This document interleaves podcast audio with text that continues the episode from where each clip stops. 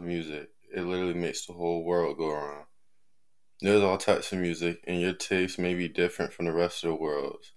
What you listen to can also be dependent on where you are from or how old you are. Regardless of your age or location, my heart would drop if you told me you don't know who the rapper NBA Youngboy is. He recently dropped his album Top.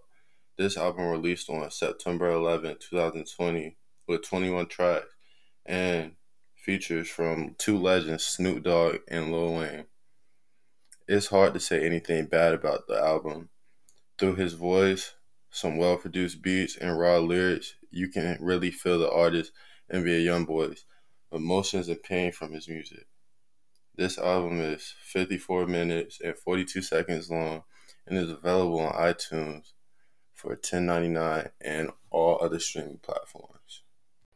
The tracks on this album were unmatched. The album debuted number one on Billboard's. This is his second time being number one on Billboard's in 2020, and his third overall time.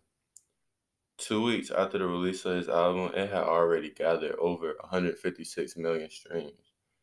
The album was very anticipated, but what we got was not expected. NBA Youngboy posts many snippets of his music, which all end up being on his upcoming album. But this time, it was a lot different for fans, getting music never before heard, leaving fans with many questions as to where all this music he isn't releasing is going, or will it ever be released.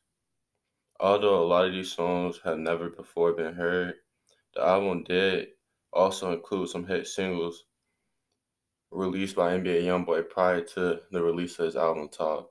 For example, Kacey Talk featuring his son and Callin featuring Snoop Dogg.